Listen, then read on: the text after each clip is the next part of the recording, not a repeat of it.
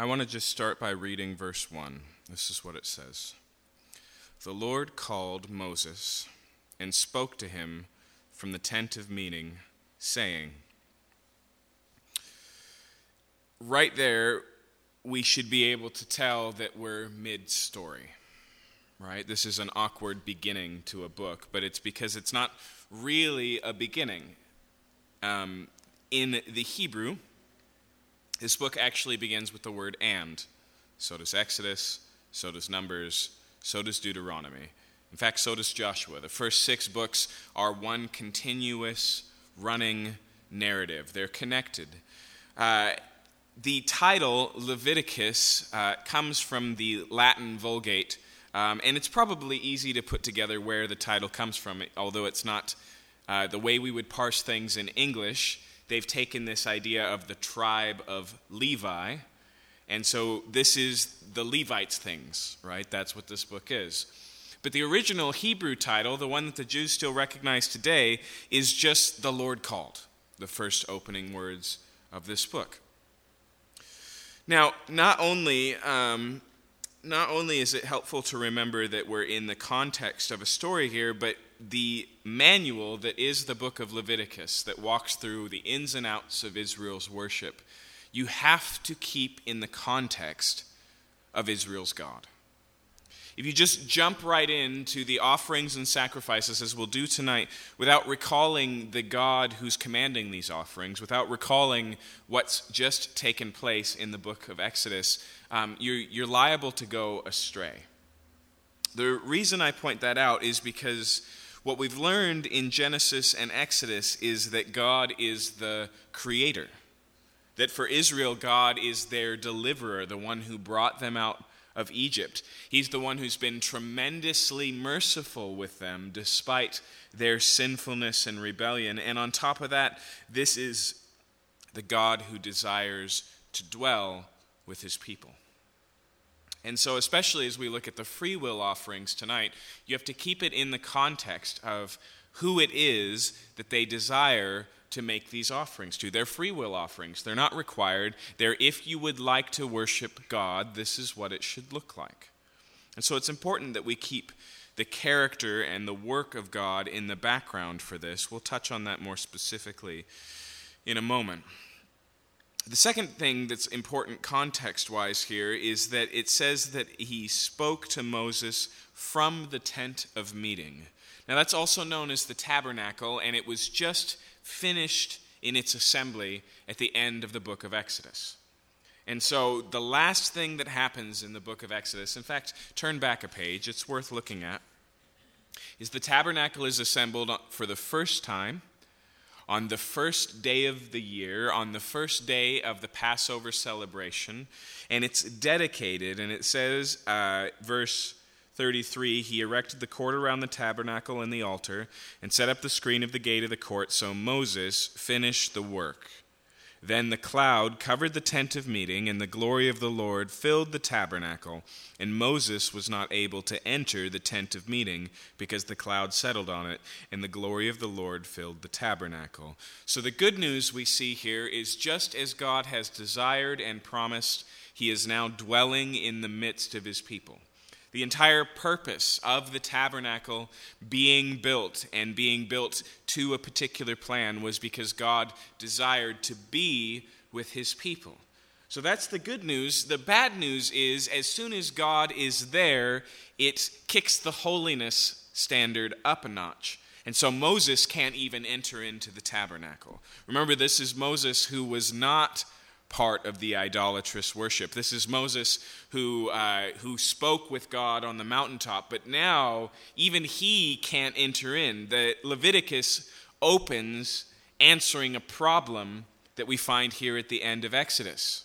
That now God is there. It's one thing for God to dwell with his people, but what does it look like for the people to enter into that reality, to dwell with their God, to enjoy his presence. Leviticus as a whole begins to address and answer that work, uh, to answer that question. And so here, God speaks not from Mount Sinai, as he has been in Exodus, but from out of the tabernacle, and he begins to to explain how it is that Israel and the priesthood are going to enter in to the tabernacle, enter into worship, enjoy the presence of God. And so he speaks in verse 2 Speak to the people of Israel and say to them, When any one of you brings an offering to the Lord. Now, here's a challenging thing about the first few opening verses of Leviticus. It's kind of like when you write an outline for a paper. And so you have the title, and then you have point or uh, heading one, and then under that you have subpoint one. And they all just are right after another with no space. It's the same thing here. And so the book is introduced, and it's introduced broadly saying, Speak to the people of Israel and say to them. That actually applies to a whole lot more than the first chapter. Uh, and then when it says here, when anyone brings an offering to the Lord, that introduces the first section of Leviticus. And so the whole of Leviticus is speaking to the people, which is interesting. We call it Leviticus because it deals with the priests, but this is not a secret manual. This is not a private uh, employee handbook for the priesthood. It's a public document that all of Israel should be acquainted with. And as we'll see tonight, a good deal of the tabernacle uh, worship involves participation of the men and women of Israel, the non priests, the normal people. And so when he says, Speak to Israel and say to them, that introduces the book broadly, and then he hones in. The first topic is the offerings and sacrifices. This takes up the first seven chapters of the book of Leviticus. And so he says, When any of you brings an offering to the Lord, you shall bring your offering of livestock from the herd or from the flock. And then it says, If his offering is a burnt offering. So this is offering number one. Leviticus 1 through 7 provides five different offerings the burnt offering, the grain offering, the peace offering, the sin offering, and the restitution offering. And then chapters 6 and 7 walk through them again, instead of being from the people's side, from the priest's side, uh, so that the priest understands their role. These are not the only offerings offered in Israel. We'll also come across the festival offerings, like, for example, the specific offering of the Day of Atonement. Um, some of these offerings are not sacrifices, meaning involving blood and death, but offerings in the basic sense, like the grain offering, and there are other grain offerings. So, for example, if there was a possibility of infidelity in a marriage, there was a grain offering that could be brought uh, to the priesthood to figure out if infidelity had taken, case, uh, taken place. That's not what it's talking about here. There are offerings for the installing of priests, offerings for festivals like Passover. Um, there are the tithes. All of those things are going to be dealt with elsewhere. These offerings are the basic offerings of the common people of Israel. These are the ones that over the course of your life you would regularly offer. The first three, the ones that we'll look at tonight, are known as the free will offerings. They're not uh, brought because they must be brought, they're brought because you desire to bring them. And then the second two, the sin and the offering of recompense, are things that you need to bring when things go wrong. Okay, and so in response to your own sin, you bring those two offerings. But the, the five of them together um, are kind of the, uh, the sum total of Israel's basic worship at the tabernacle. The first one here is listed as the burnt offering. Now, the word here that comes before offering, this little adjective, burnt, uh, in the Hebrew doesn't actually mean burnt at all. It comes from a root word that means to ascend. The reason it says burnt is because of the, uh, the prevalence of the King James Bible. And so in the King James Bible, the burnt offering is the burnt offering, and when we get to chapter 2, the grain offering is the grain offering. But both of those words clearly have other meanings. But modern translators know better than to fight against the precedents of the King James Bible. And so instead of, of making a stink out of it, they, they just maintain what people expect to find in these chapters. But what the word actually means here is to ascend. And so the emphasis is not on the fact that this offering was wholly consumed, although that's true. It's on the fact that the smoke of this wholly consumed offering ascends. That's the name of the offering, the offering of ascension. Okay? Now, it tells us about this offering uh, as it continues. If his offering is a burnt offering from the herd, look at verse 10. If his gift is a burnt offering from the flock, look at verse 14. If the offering to the Lord is a burnt offering of birds. You see how the chapter is organized? There's different possibilities to offer for the burnt offering, and there's unique instructions for each category. So, from cows and cattle, from flocks, as in sheep and goats, or from birds. And so the offering here uh, starts by walking us through the offering from the herd, cows and cattle. So what does it say? It says, He shall offer a male without blemish. He shall bring it to the entrance of the tent of meeting, that it may be accepted before the Lord. Okay? Now, I want you to notice who the pronoun is here. The he or it just as likely could be a she here. The he or she is the worshiper, right? So if anyone in Israel desires to offer a burnt offering, let them bring from the herd a male without blemish. And then notice it says that that's important, that it may be accepted before the Lord. Okay? And so both the gender of the animal and the quality of the animal is not up to, um, up to compromise. This is a requirement. If you bring a cow, it must be a male without blemish. Now, why male? This is actually a little bit difficult to determine in the modern sense, but here's the best guess that commentators can give. Males are the more valuable because of breeding. Okay? And so when it requires it to be a male here, it's emphasizing cost. Okay? In other words, not merely a female, of which you have many, of which there's replaceable, but a male, the more costly, the more valued in Israel. And so we see here that the offering is to be a costly offering. And it's worth remembering two things here. First, we're talking about a whole cow. Okay? So this is more than just a couple of steaks for, you know, 12.99 at the grocery store. This is an entire cow. That should be, get us thinking already about the cost of this, but I want you to also go back to the, the times of Israel where meat eating and the availability of meat and the size of your herds, you know, there's no McDonald's, uh, there's this massive cow farm on I-5 if you travel down into California right as you get into the big valley where you find Bakersfield. I don't know what it's called. We always call it Cowschwitz. What's it called? Right, in the Central Valley. Valley. Um, so just south of Sacramento, you come across this just massive cow farm. I mean, it's just cows for miles, side by side by side. Not just fields full of cows, just tons of cows. Um, that's not this world, right? This world, it's talking about um, it's talking about a time when meat is not something you enjoy very regularly, uh, where this cost is extensive. Okay. It also says that it needs to be without blemish, and so it's not to have any sort of disability. It's not, as we'll find out later, supposed to have any sort of birthmark or bruising. It's not supposed to have anything that would be substandard. Okay, so this is USDA choice beef that we're talking about here.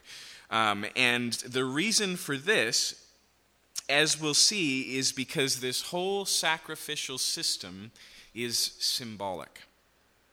And so the standards that are set here don't have so much to do with the cow as they do with the picture that's being created. Are you familiar with the word liturgy or the concept of something being liturgical? Now, our, our church, we don't have much liturgy in the way that we go about our services. Probably the most liturgical thing we do is the act of communion. But if you go into other churches, for example, the German church where we meet in, if you attend their service, many aspects of the service are not merely something you hear, but something you do, something you go through the motions of. Uh, the worship of Israel was to be embodied worship. When we partake of communion, we don't merely mentally reflect on Jesus' sacrifice, we partake of the bread. We drink the cup, right? We partake of it anew. We embody the the reality of what God has done for us in Jesus. The sacrificial system is set up in the same way it's embodied worship. But it's worth remembering that when we get to the New Testament, it says that the tabernacle, the priesthood, the whole sacrificial system all pointed to the work and person of the Messiah. And so that's why Peter, in 1 Peter, refers to Jesus as a lamb without spot or blemish. He recognizes the significance of this, that the offering that we need to offer needs to be a perfect offering, specifically because we are imperfect. Specifically because we are not a man or a woman without blemish. And so our offering needs to be perfect, or it's just an offering that needs another offering, right? Ad, in, in, uh, ad infinitum. And so it's to be a male without blemish, without any sort of thing that would diminish its value or disqualify it. Now, as we read over what's done here, I want you to pay attention. Some of the things that are done are done by the offerer, and some of them are done by the priest. There's a division of labor here, and as you read, you'll see how this lays out. And so he brings it to the tent of meeting, and what does it say? Um, verse 4 He shall lay his hand on the head of the burnt offering, and it shall be accepted for him to make atonement for him. Then he shall kill the bull before the Lord, and Aaron's sons, the priests, shall bring the blood and throw the blood against the side of the altar that's at the entrance of the tent of meeting. And so notice here that it begins with the offerer doing two things. He lays his hand on the head of the animal, and then he takes its life. Not the priest. There are other sacrifices where the priest is the one who takes the life of the animal, but here with the burnt offering, it is the offerer that kills the animal and then it's the priest that manipulates the blood, that takes the blood of the animal and scatters it around the altar. Now, it's worth pausing here. Um, in the modern age, many people have become vegans or vegetarians because of concern about cruelty to animals. And so reading this can almost be tremendously shocking. I don't think it's as shocking as human sacrifice, but it bothers the modern conscience. And I just want to point out to you that it should, that that's intentional. That the reality of an innocent animal suffering for a sinful human being is intentionally offensive because sin is offensive. Like I said, this worship is liturgical, it's embodied, it shows us what we don't always see. It helps us to think through what's not always at the forefront of our minds. And if you go all the way back to Genesis, there's a direct correlation between sin and what? Death. And that death is not merely physical, but also a separation from the God who is life. And so the burnt offering here is an offering of one death in the place of another life. In fact, that's why it says here that he shall lay his hand on the head of the animal. As a side note, the word here for lay is not touch lightly, but actually to lean on. Okay, it's a strong word. And so you are, you are actively involved. But what is the symbolism here? What is going on? The recognition is one of identification. In fact, the concept of laying, out, uh, laying on of hands flows through the Old Testament into the New Testament. And even when we uh, ordain pastors in this church, we follow the practice of the early church in the laying on of hands. It's identification. And so, what the offerer is saying as they lay their hand on this animal is that this animal is operating on my behalf, it is standing in place of me. And that's in two ways. One is the death, and the other is the smoke. We'll talk about them both. For the sin offering that we'll c- cover later, when you do this, you would actually lay your hand on the animal and you would verbally confess your sins, and then you would take the life of the animal. And I want you to recognize tonight that the average Israelite would do this countless times over the course of their life. Josephus says during the high festival days, like Passover, that the offerings would be so many in number that blood would flow down the streets. Okay? The correlation between sin and its consequence in your life, in the life of people around you, in the effect that it has on our environment is inescapable in the sacrificial system, and that's intentional. In fact, notice what it says. He shall, uh, look again, verse 4 He shall lay his hand on the head of the burnt offering, and it shall be accepted for him. In other words, accepted on his behalf to make atonement for him. Okay? Now, the word for atonement comes from another word that occurs very often in the Old Testament, that's often translated as ransom. Okay? And so when it says, He shall make atonement, it's talking about the result of a ransom. And that's a word we need to stop and talk about tonight because for us, a ransom is something, you know, that when, a, when somebody takes a hostage and then, you know, cuts up a Cosmo magazine and sends out a letter in the mail, that's what they're after, is a ransom, right? A ransom in here is similar in the fact that it's, it's money, it's something in the place of. But here's the other part you have to understand when you look at how a ransom is used in the Old Testament, maybe one of the most helpful examples is what happens if an ox that belongs to you gores a person and they die. We saw this back in the book of Exodus. It explains if that happens, first off, the life of the bull is forfeit.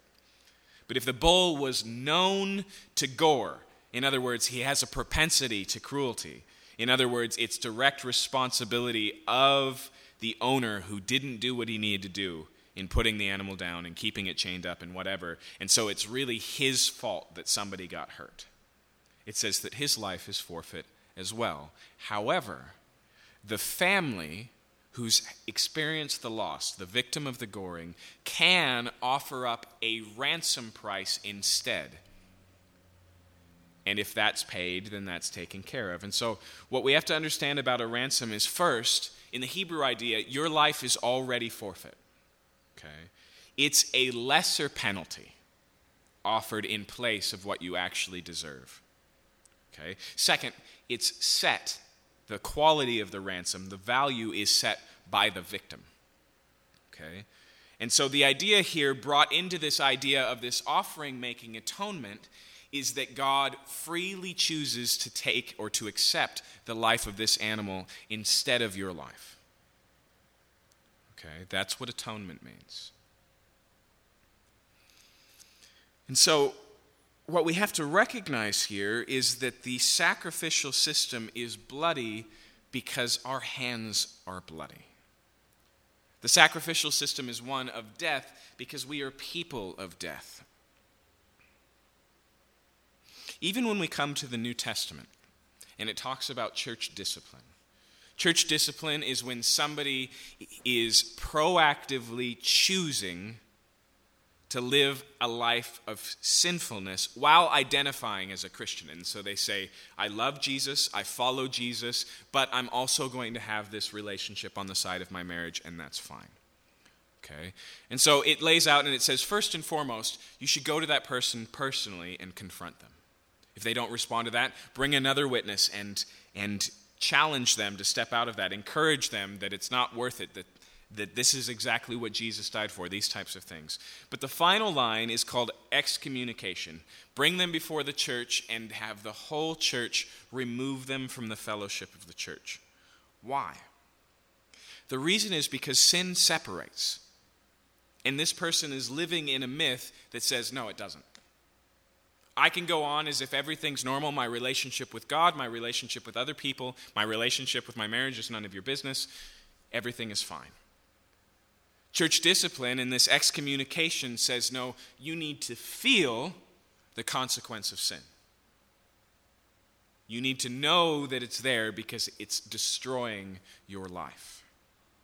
And so there's this reminder built in. However, we're not looking at the sin offering here, are we?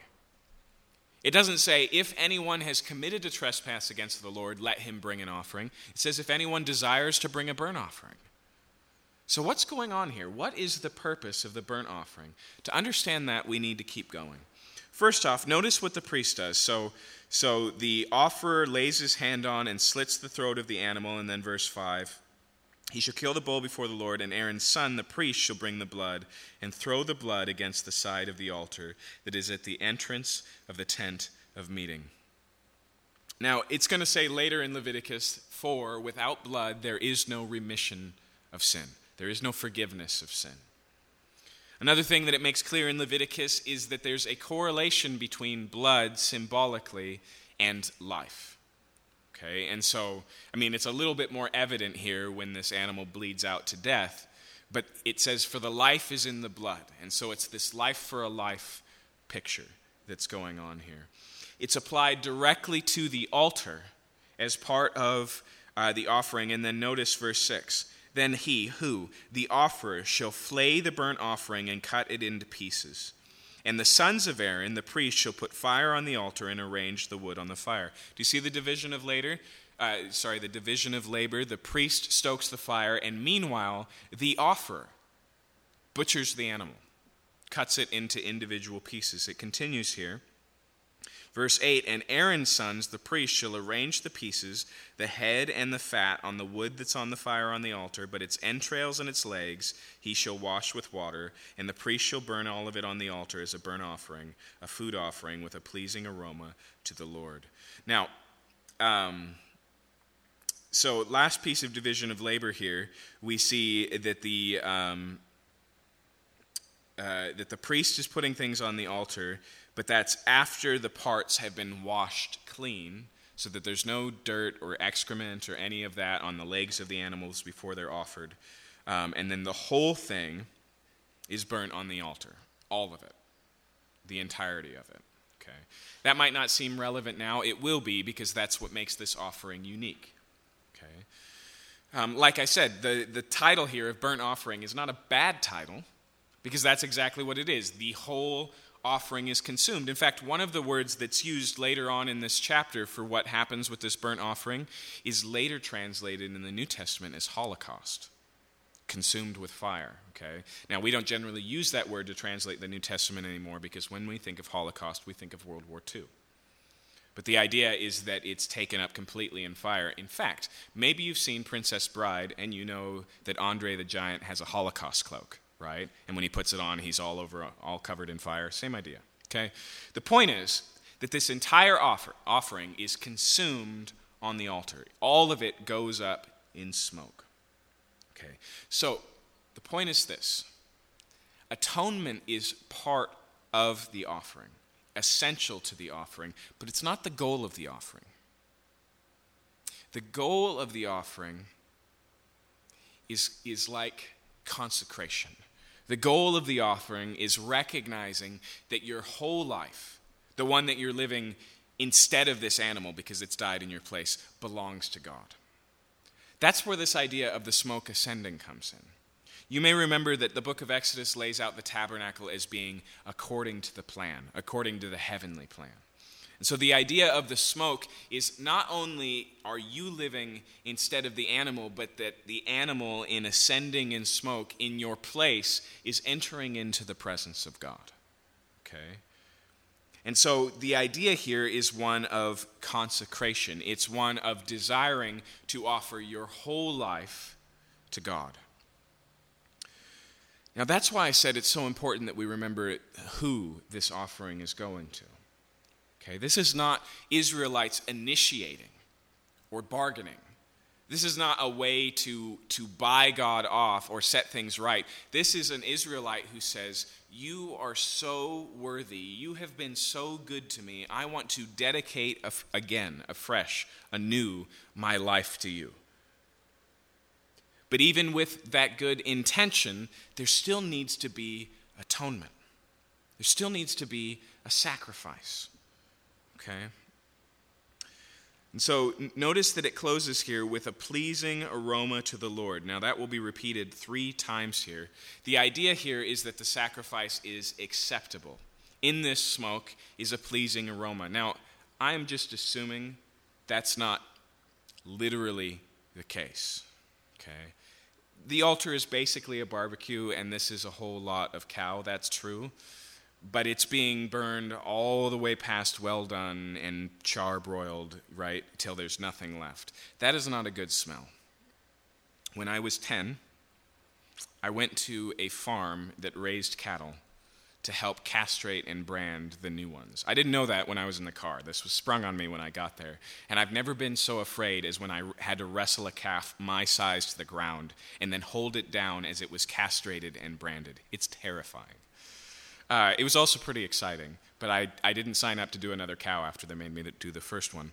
But when you're right there and they brand a cow and the smoke is in your face, it is not a good smell. It is an awful thing. But the idea here of a pleasing aroma is not just that God loves the smell of a good barbecue, it's that the offering itself is accepted, that He loves the heart of this offerer that says, Yes, I want to dedicate myself to you. Yes, I want to live as unto you. Verse 10 If his gift is a burnt offering from the flock. So now it walks through it again with a sheep or with a goat. It's going to say a lot of the same things. It's going to say some things that are unique to this offering because it's a different animal. And then it's going to leave some things out that it expects us to remember from what came before. And so, what does it say? He shall bring a male without blemish, again. He shall kill it on the north side of the altar before the Lord, and Aaron's sons, the priest, shall, shall throw blood against the sides of the altar. He shall cut it into pieces with his head and its fat, and the priest shall arrange them on the wood that's on the fire of the altar. But the entrails and the legs they shall wash with water, and the priest shall offer all of it and burn it on the altar. It is a burnt offering, a food offering with a pleasing aroma to the Lord. So, it's basically the same here it's just a different animal. And at first, we may not understand why. It, it's clearly of choice of the offerer, right? If you bring a cow, if you bring a goat, if you bring a sheep, here's what it would look like. It's not till the third offering that we start to understand the why behind this. And so look at verse 14. If his offering to the Lord is a burnt offering of birds, then he shall bring an offering of turtle doves or pigeons, and the priest shall bring it to the altar, and wring off its head, and burn it on the altar. Its blood shall be drained out the side of the altar. Okay, so do you see how this one is different? Here, the priest is the one that kills the bird, and then it he, he removes the head and he pours out the blood. It's just a little bit different. We don't see here the laying on of hands that we saw in earlier offerings. And the reason for both of these things is probably because we're dealing with just a little bird, right? It's not as easy. And so what we're seeing here is a, um, a capitulation. I think that's the word I want. For a reason now, we don't find out tonight what that reason is, but as we get later in Leviticus, we discover that this offering is the offering of the poor. The thing is, not everybody has a cow or even a sheep or a goat to spare. So, what if the poor desire to worship God in this way? A way is made for them. Okay? And so that's actually a really beautiful reality. The, this offering is clearly intentionally costly. If you're going to bring a cow, it needs to be a male, right? In fact, it needs to be one without blemish, which is another way of saying your best cow, right?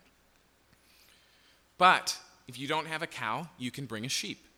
And even if you have no livestock whatsoever, you can bring a uh, turtle dove or a pigeon. In fact, when we get to the New Testament in the Gospel of Luke, this is the offering that Joseph and Mary bring after the birth of Jesus, which tells us what about them? That they were poor. Jesus was born into a poor family. So here's the point God desires anyone to be able to bring an offering, but at your level, it should still be costly.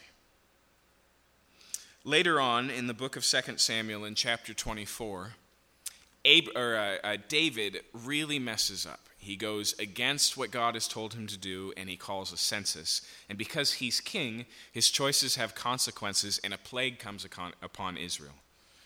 And so he prays and he says, God, this is my fault. How can I set this right? And one of the things he's told to do is offer up two animals as a burnt offering. And so he goes to his neighbor's place where he's been told to offer the offering. And the neighbor's like, King David, what are you doing on my property? And he says, Well, this is what's happening. I need to offer this. And he goes, Please take two of my cows. And David refuses. He says, I will not offer to the Lord that which costs me nothing. And so the idea here is a juxtaposition between the fact that when we make our offerings to the Lord, they should be costly because God is worth the cost. And that He desires wherever you are in your life for that, for that offering to be possible.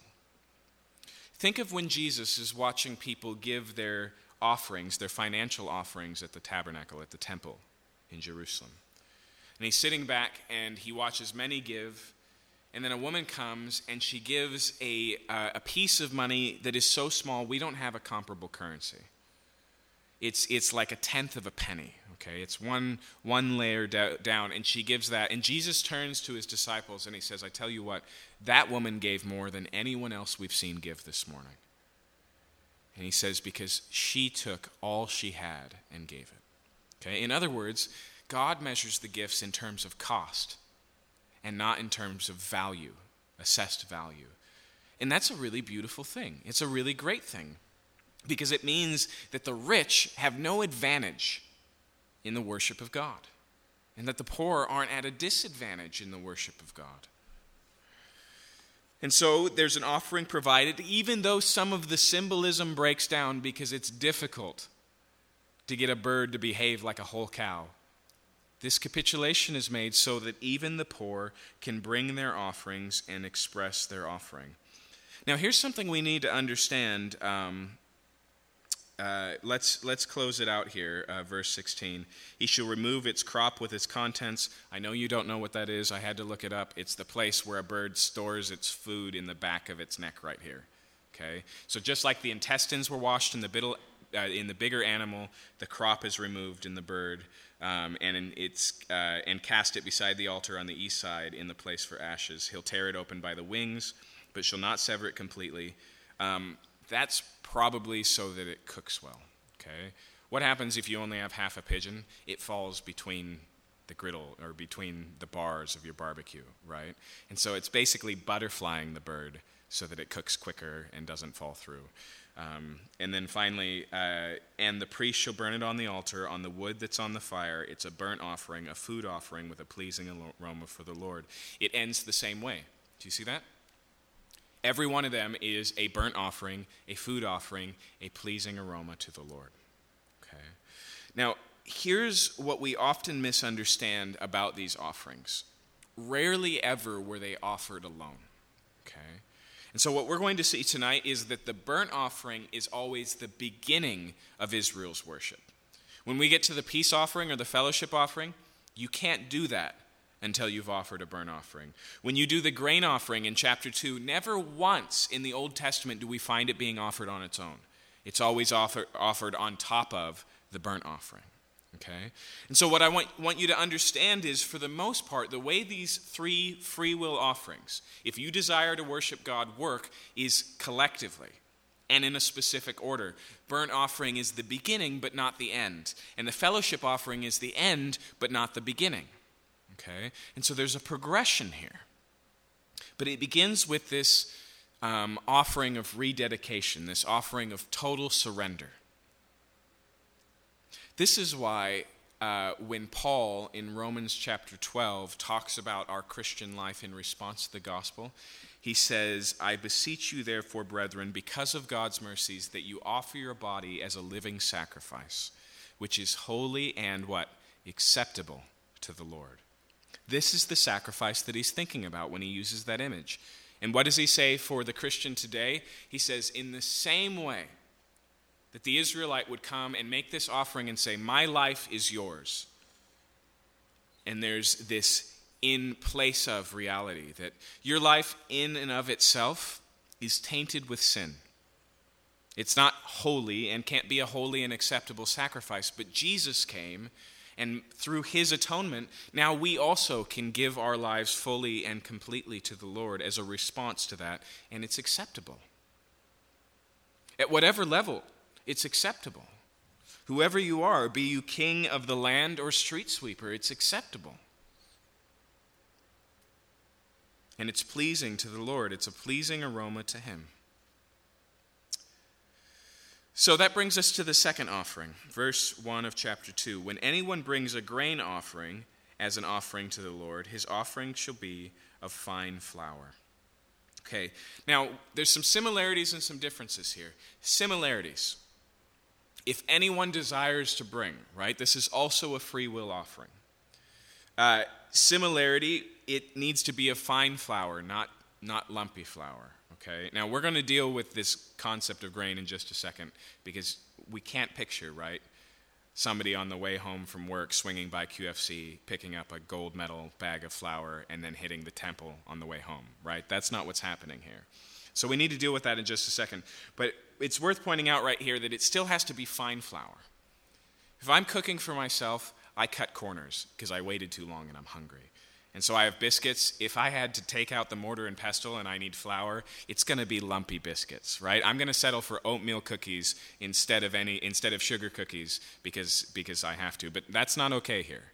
Just like we saw in the last one, it should be costly. There's also a variety, and so we're going to see, although all of these are referred to as the grain offering, they're done in different ways. Some of them are just flour and oil. Some of them are like a pancake cooked on a griddle. Some of them are like matzah, what we eat for communion. Uh, some of them are actually like donuts, where you fry them in oil. And all of these are options. Okay? But there's also a huge difference between this offering and all four of the other offerings, and that's that this one is bloodless. Right? There's no death involved. There's no animal. If you're vegan, here is the vegan offering. If you're gluten free, I'm sorry, no options. Right? But we need to recognize here that once again, the title of grain offering is totally appropriate. It's just not what it says here. The word that's used here is the word minha okay? And it's used really broadly of offerings, not just the grain offering as seen here, but all sorts of offerings. In fact, it's used of ones that have nothing to do with worship. In the book of Genesis, when Jacob seeks to buy off Esau with a bribe, that's a minha, that's a gift. When Solomon's rule becomes known throughout all the world and people bring him tribute, that's a gift. Okay? And so this is really the gift offering. Okay? That's the idea here. But let's talk about the reality of what it is, because this gift is supposed to be grain, and it's appropriate for us to ask why.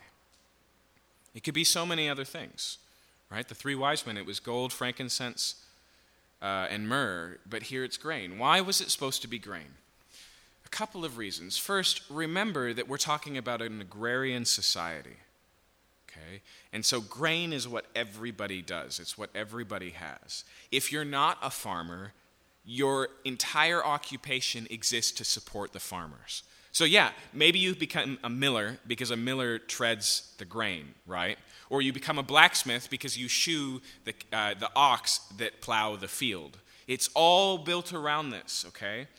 And so, grain is the staple of the ancient world. Remember that we're talking about a, uh, a people here who are not dealing with some sort of currency. That will come later.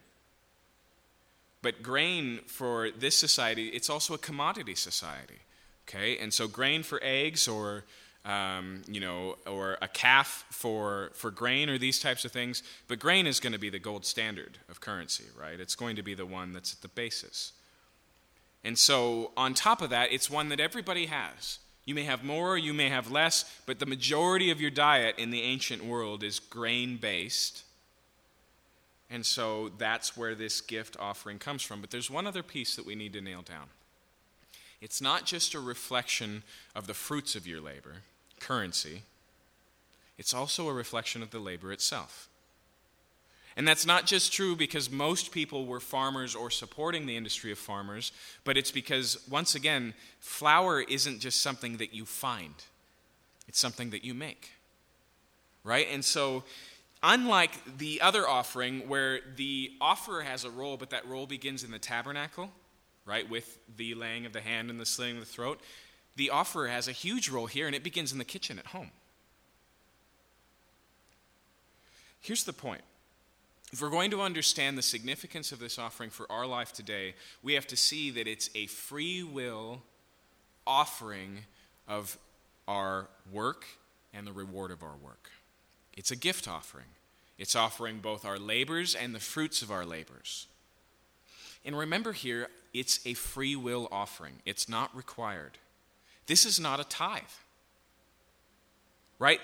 Israel was required to take 10% of anything they gained, whether they're animal, uh, animal offspring of their herds, or the grain in their fields, or anything else they planted, any consequence of their work, a tithe was brought by law.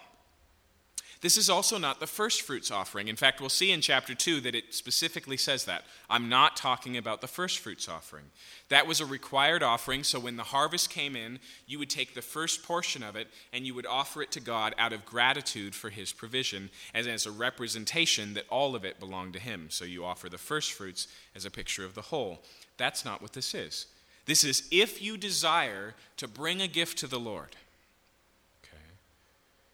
and what I think is so great about this offering is that the offering is inherently broad. All work and all fruits of work are acceptable before the Lord as a gift. Now, this is especially important in the modern world because um, whether you grew up in the church and so you think of two types of work there's ministry and then there's secular work. Or even if you didn't grow up in the church, we still tend to make a hierarchy of work. And so up here are finance and tech and doctors. Or, or maybe if you're really altruistic, up here is nonprofits, right? And then down here, there's busboys and garbage men. When it, when it points to the grain here and says that you can offer what you do to the Lord, it's baseline.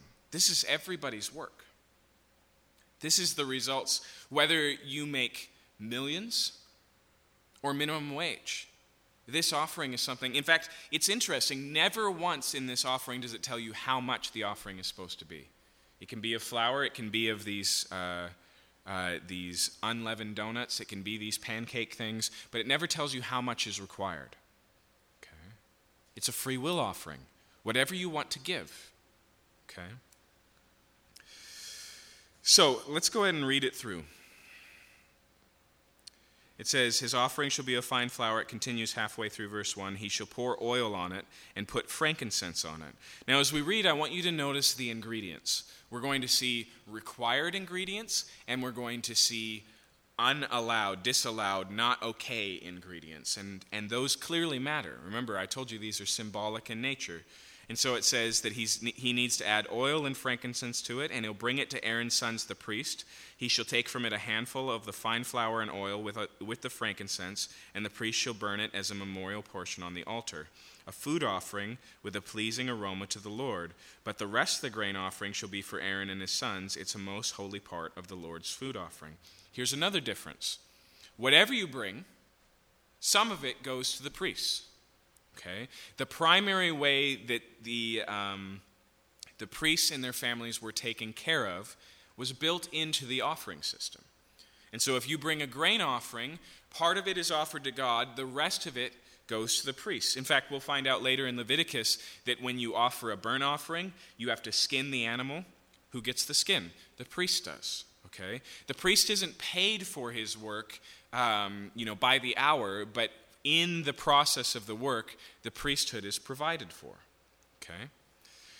And so here we see that's true with the grain offering. But it doesn't just have to be fine flour mixed with oil and frankincense. It can also be, verse 4 when you bring a grain offering baked in the oven as an offering, it shall be unleavened loaves of fine flour mixed with oil, or unleavened wafers smeared with oil.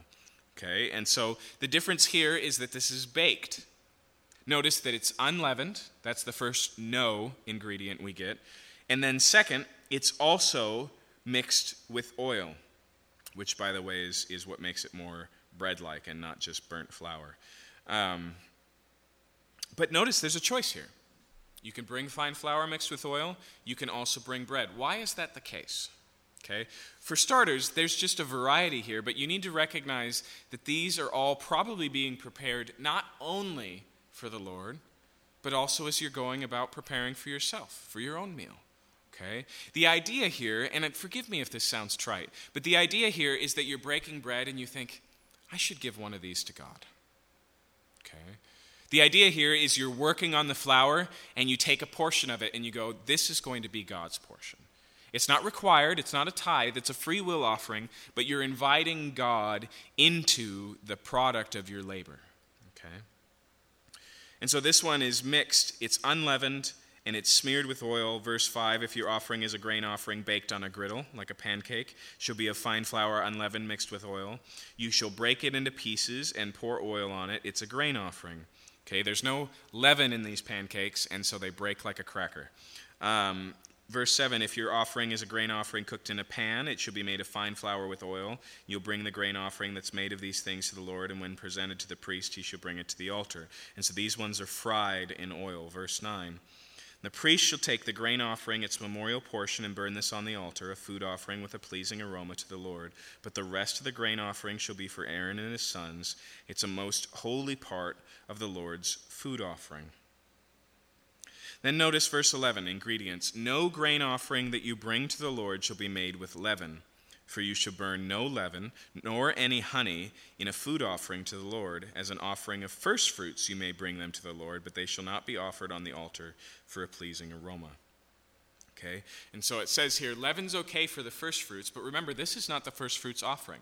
This is not a requirement. This is a free will offering. It continues here, and it says, um, verse 13 You shall season all your grain offerings with salt. You shall not let the salt of the covenant with your God be missing from your grain offering. With all your offering, you should offer salt.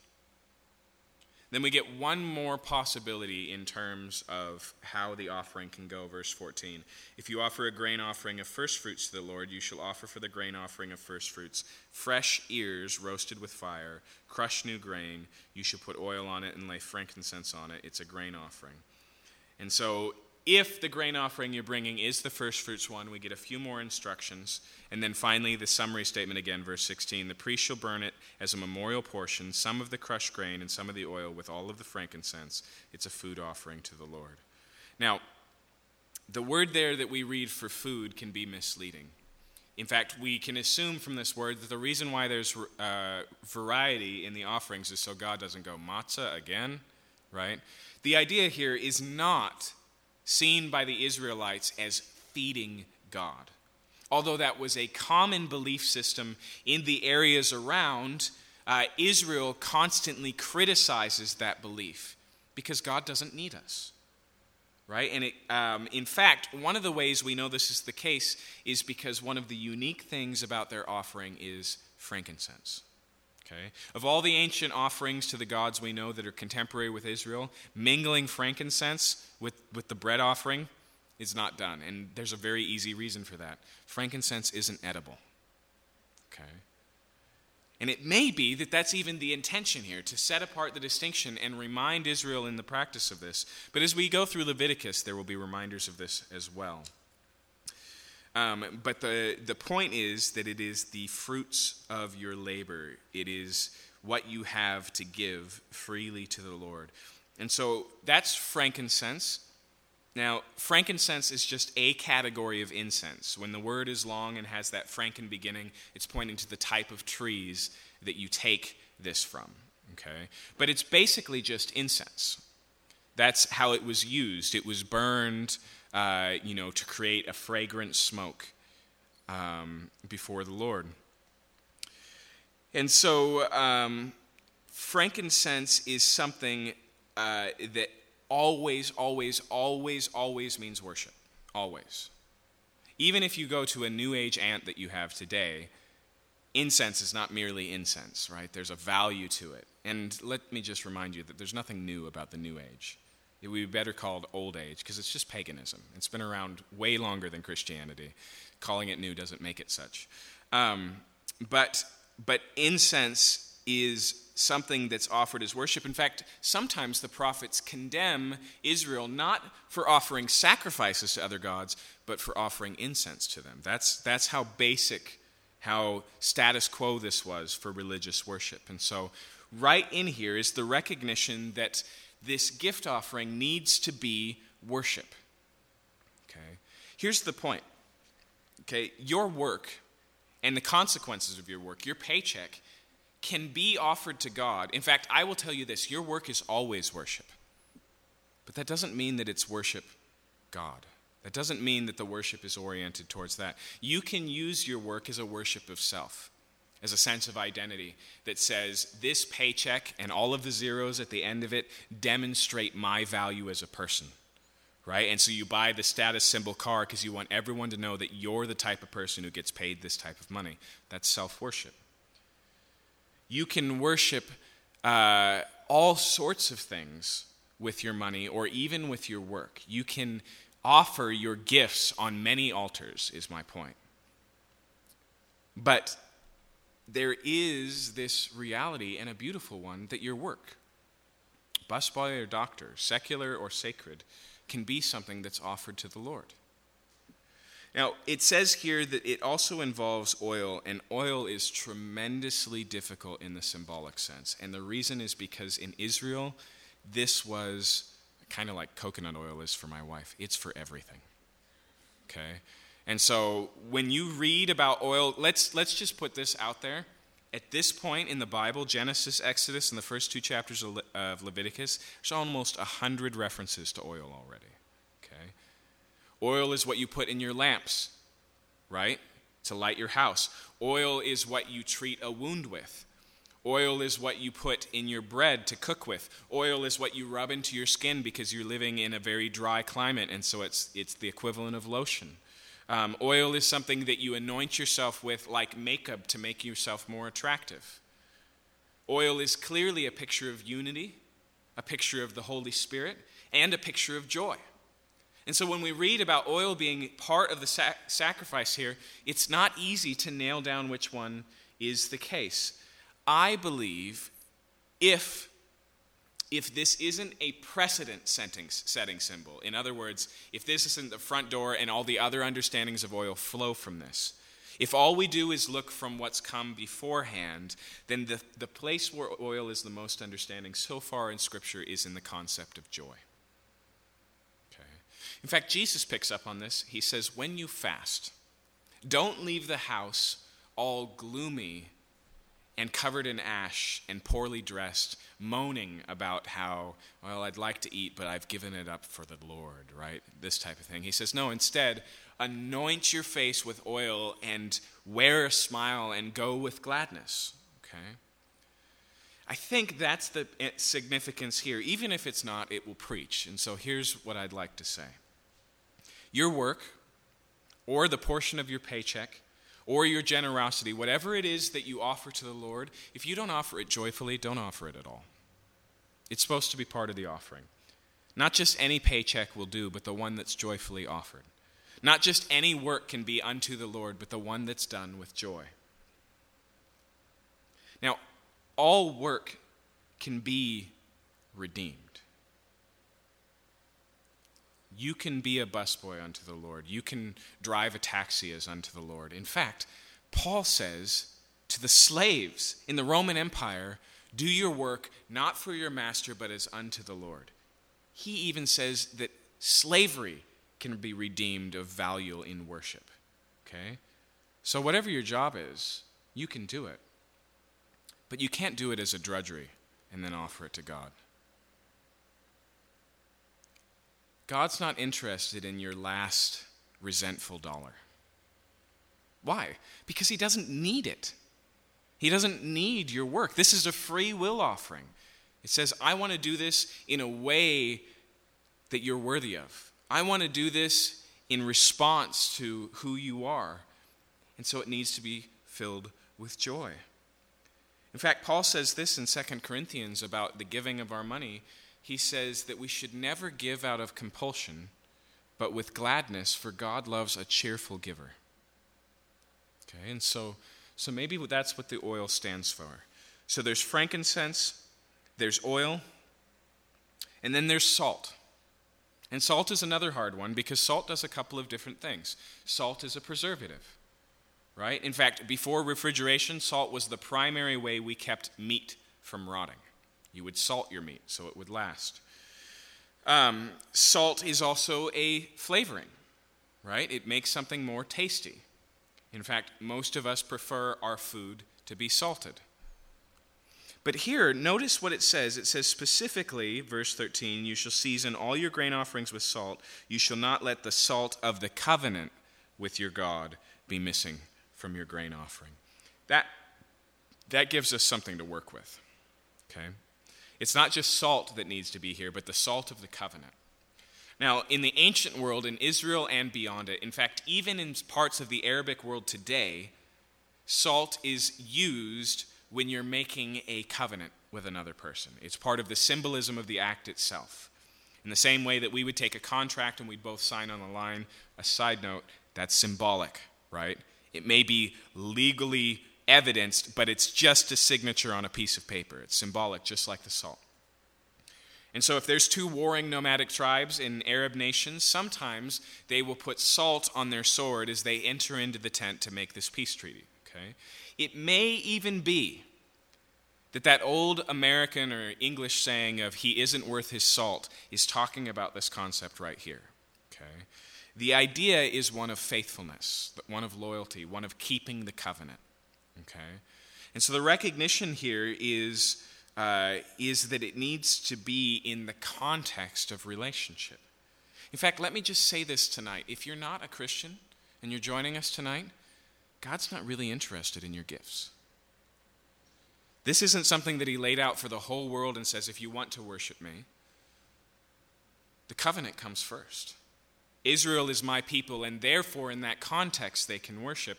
And before we talk about our faithfulness in the covenant and salt being representative, that we have to remember that this is based on God's faithfulness. In fact, let me press the image. Where is this offering burned? It's laid right on top of the burnt offering. Okay? It's a response to the fact that God has given. We never initiate with God with our gifts. Not, not, not to put him in our debt or to earn his favor or to prove to him how great we are, and not even just because we think he's really great and we want to show it. Okay? The generosity that we're talking about here is in the context of who God is and what he's done for us. It's in the context of covenant.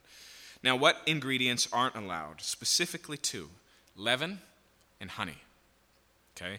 Now, leaven's the easy one because this one is used symbolically often, but also very consistently. What leaven does in a piece of bread is it causes it to inflate. It doesn't make more bread, it makes more air, but that's also what makes bread so tasty because now it's light and fluffy. Okay? And so, another thing to keep in mind about leaven is that it's a living, breathing thing. Okay? In fact, it's, it, it's its processing of energy and the outburst of that process that creates the air that fills up a piece of bread. And so here you've got something that's effectively corruption. That's what it is. Uh, that's why some forms of fermentation aren't so great to smell or even to taste, right? Because that's what leaven is it's fermenting. Um, that's why if you leave it too long, you get what? Sourdough. Okay? And so the idea with leaven is that it's always been this representation of corruption. And so Jesus says, Beware of the leaven of the Pharisees. They look fine on the outside, but on the inside, not so much. In fact, the Jews used leaven in a way that we don't see in the New Testament, but might be significant here. They also saw pride as a form of leaven. Because, as the New Testament does say, pride puffs up. It looks big, but there's not really any substance to it. And so, for these reasons, leaven isn't supposed to be a part of the sacrifice, and it shouldn't be a part of our work or where our paycheck comes from. Later on, the Bible talks about ill gotten gain. God is not interested in ill gotten gain. Like I said, God can redeem all kinds of work, but there is exceptions. Okay? If you're a mob boss and you want to worship Jesus, you got to retire.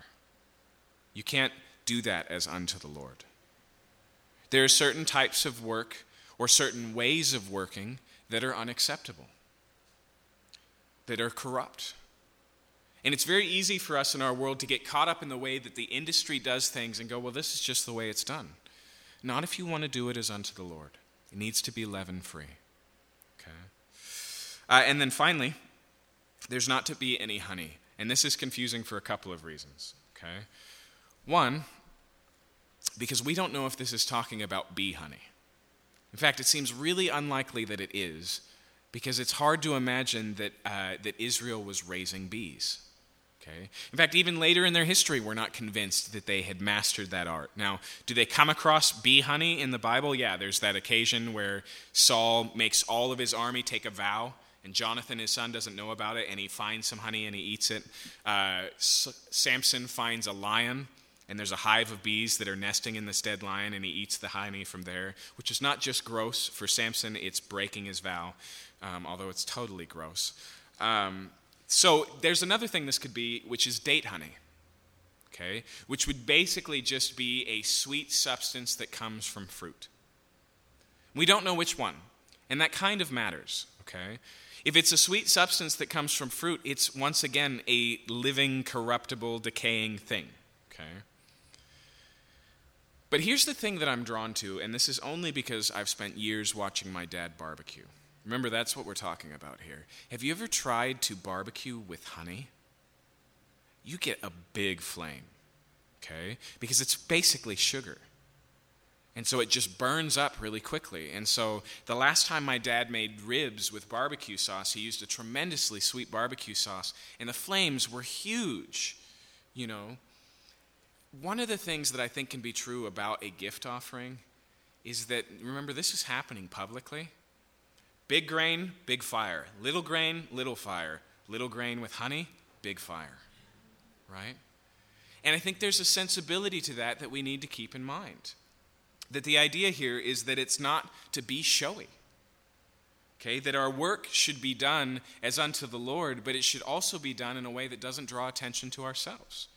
Jesus says this in the Sermon on the Mount. He says, Let your light so shine before men that they see your good works and glorify God. There's a way to do work that points to Him, and there's a way to do work that points to us. And so it may be that that's what honey is talking about here. It just looks bigger than it is. It's an artificial sweetener of your work and of your, of your wealth, right? Um, so that's how the offering is supposed to work. Now, in a sense, all of these offerings point to Jesus but this one in a kind of unique way. It is true that Jesus in John chapter 6 points back to this time, to the manna incident and specifically, and says, I am the bread from heaven. When Isaiah says, Come and eat bread without money, he says, Buy bread without money. God is the great giver. Okay? And so there's a sense where this offering perfectly pictures what God has done in the fact that he has given to us. But remember that this is also coupled with the burnt offering, it's coupled with atonement. It has this reality in it, and so it's responsive to this, but it really does point to what we do. In fact, in the New Testament, twice this offering is clearly in the mind of New Testament authors. Turn to the book of Hebrews and look at chapter 13.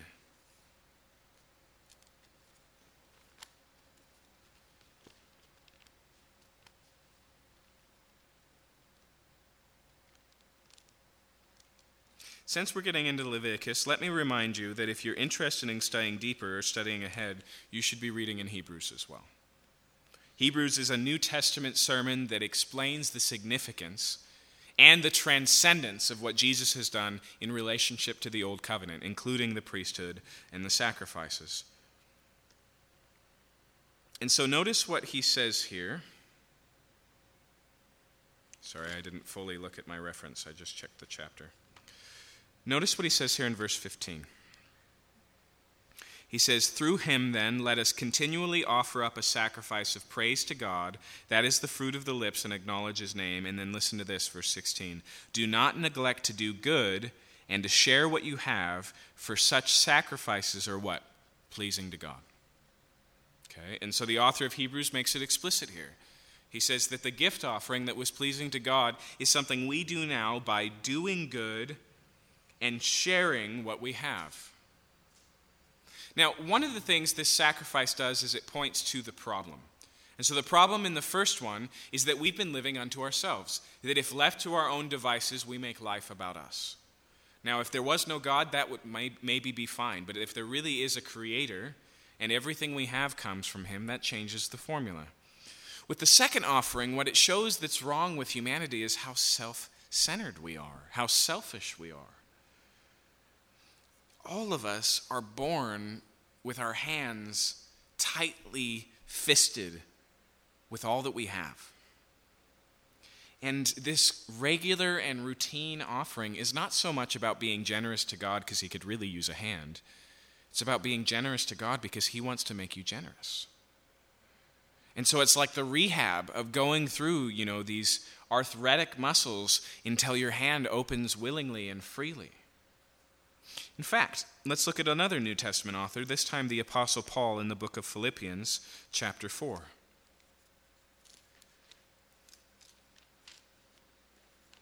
I think when it comes to what we do with our money as Christians, we have a lot of baggage. And there's no better places to clear out that baggage to better understand what giving looks like for a Christian than 2 Corinthians 8 and 9 and Philippians 4. And so here in Philippians 4, Paul has written the letter to the church in Philippi basically as a extended thank you note because they have sent him a financial gift. And in chapter 4, he finally gets down to it and he thanks them explicitly for it. Okay? And it's really a striking passage because the way he views that gift is so interesting. The first thing he says is, I'm so glad you sent a gift, not because I needed it. And that's not an expression of self sufficiency, it's a recognition that need is not what makes him thankful. It's not just that you met my need. And he goes on to describe the reality of giving in his perspective. And so notice what he says here about the offering in chapter 4 um, we'll pick up in verse 10. I rejoiced in the Lord greatly that now at length you have revived your concern for me. You were indeed concerned, but you had no opportunity. Not that I'm speaking of being in need, for I've learned in whatever situation I am to be content. I know how to be brought low, I know how to abound, and in every circumstance I've learned the secret of facing plenty and hunger, abundance and need. I can do all things through him who strengthens me. Yet, it was kind of you to share my trouble. The first thing he says there is that he appreciates not that they alleviated his need, but they became needy themselves. They participated in his need. They had a fellowship in his suffering, is what it says here. But he continues here, and notice what he says Verse 15, and you Philippians yourselves know that in the beginning of the gospel, when I left Macedonia, no church entered into partnership with me in giving and receiving except you only. Even in Thessalonica, you sent help for my needs once and again. Not that I seek the gift, but I seek the fruit that increases to your credit. So the second thing he says is when you support the work of the ministry, that's to your account. Yes, you can't maybe travel across the world and tell people about Jesus, but you can send your money to do so, and that matters. You can participate in missions financially, and he says the fruit will abound to your account. And notice this one in verse 18 I have received full payment and more. I'm well supplied, having received from Epaphroditus the gift you sent, a fragrant offering, a sacrifice acceptable and pleasing to God what we do with our money and what we do with our, our, our work is once again something that can be a fragrant and acceptable sacrifice to God, an act of worship.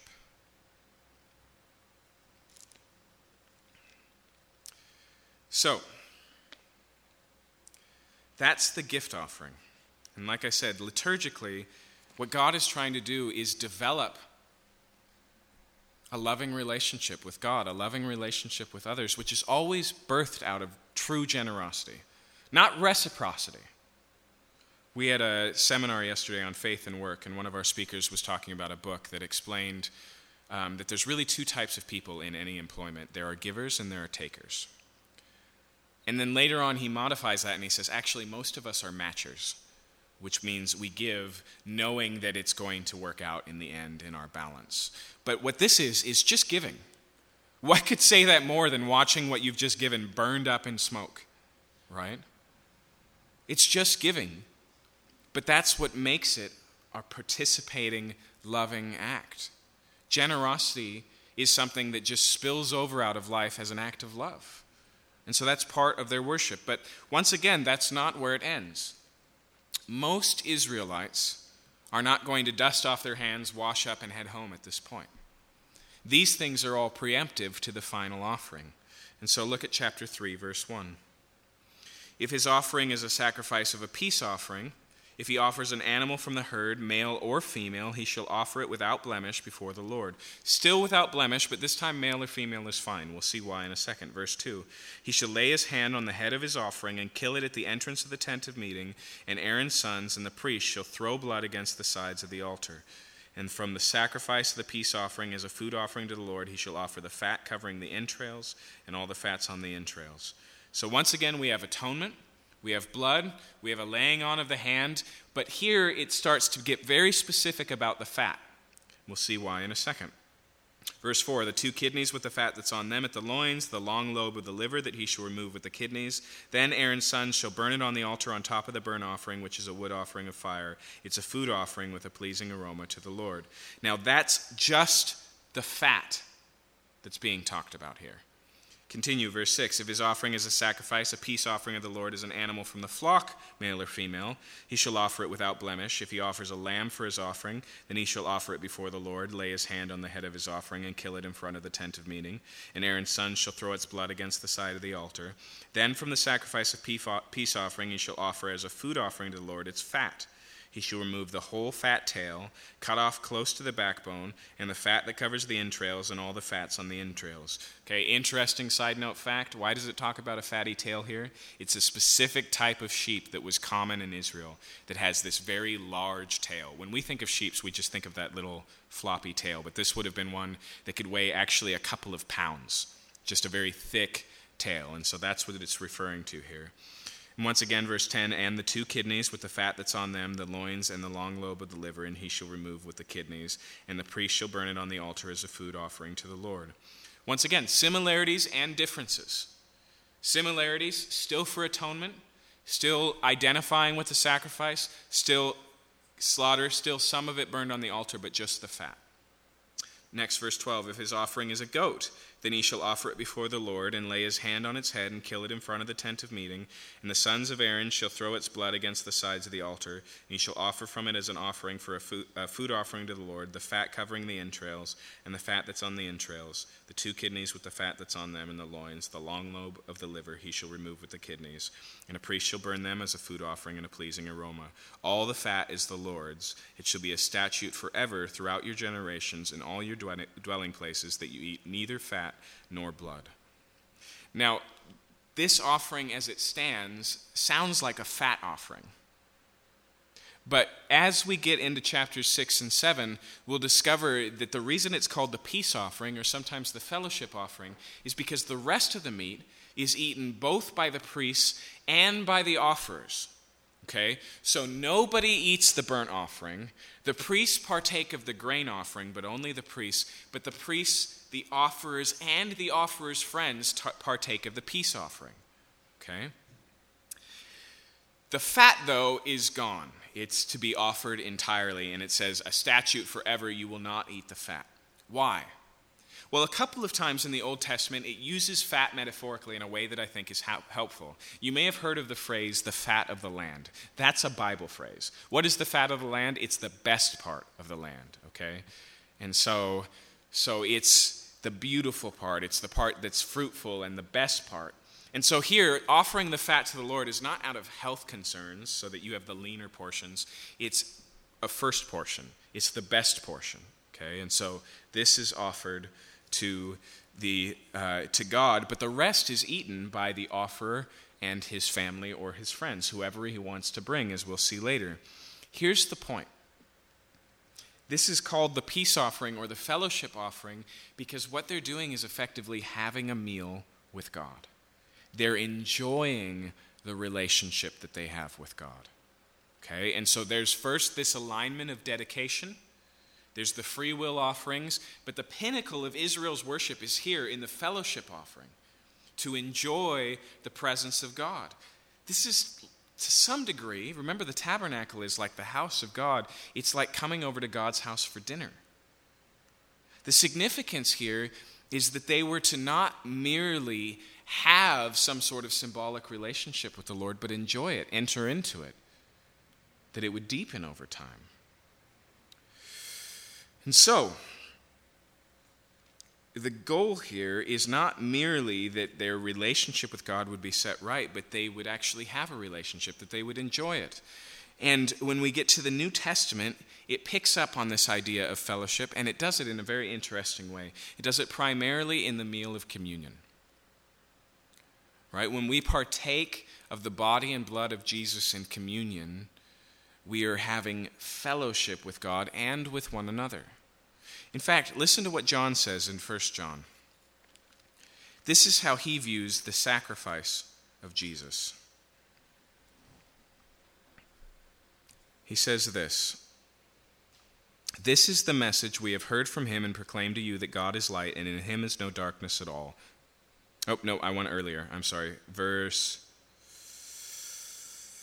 Verse. Boy, that's a long verse.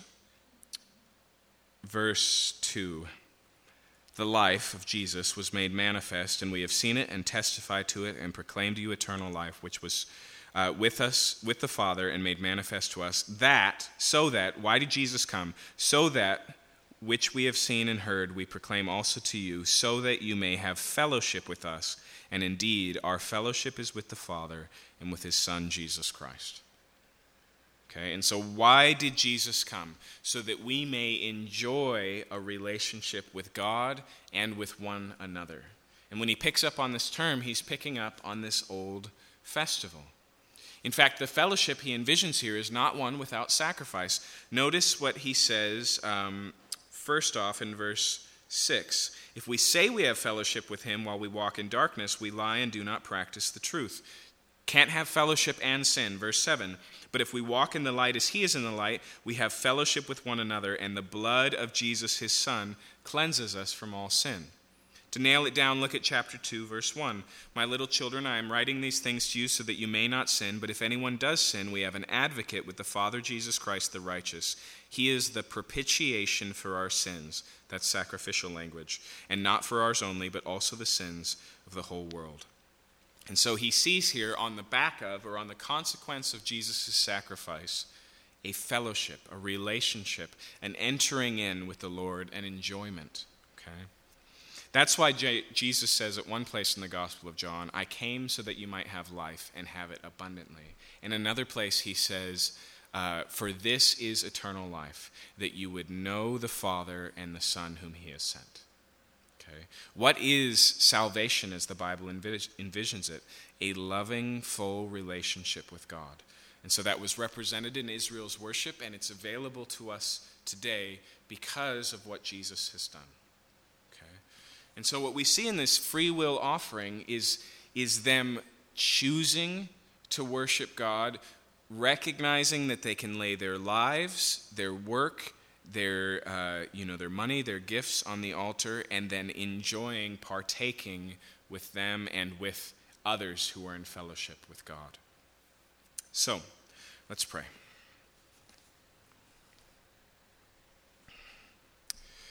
God, often we think Leviticus is foreign because of the sacrifices, and that's true. It's easy to read Leviticus and go, I'm thankful for Jesus because I don't have to go through all this stuff. But it's more than that, Lord. Part of the reason the book is so foreign is because we live in a different world where all these things don't carry the value and the significance anymore. But more importantly than that, they've all been fully fulfilled in Jesus Christ. So as we study them, we get a better understanding of what you desire for us. We get a better understanding of what you've done for us in Jesus, and even for what you want us to enjoy in our life as Christians. I pray that you would help us um, to offer these offerings in the way that the New Testament talks about the offering of our lips of praise, the offering of our good works and the sharing of our things, uh, the climbing up on the altar and offering our bodies as a living sacrifice. That we would be worshipers of you because of who you are, as revealed in Jesus Christ. We pray this in your name.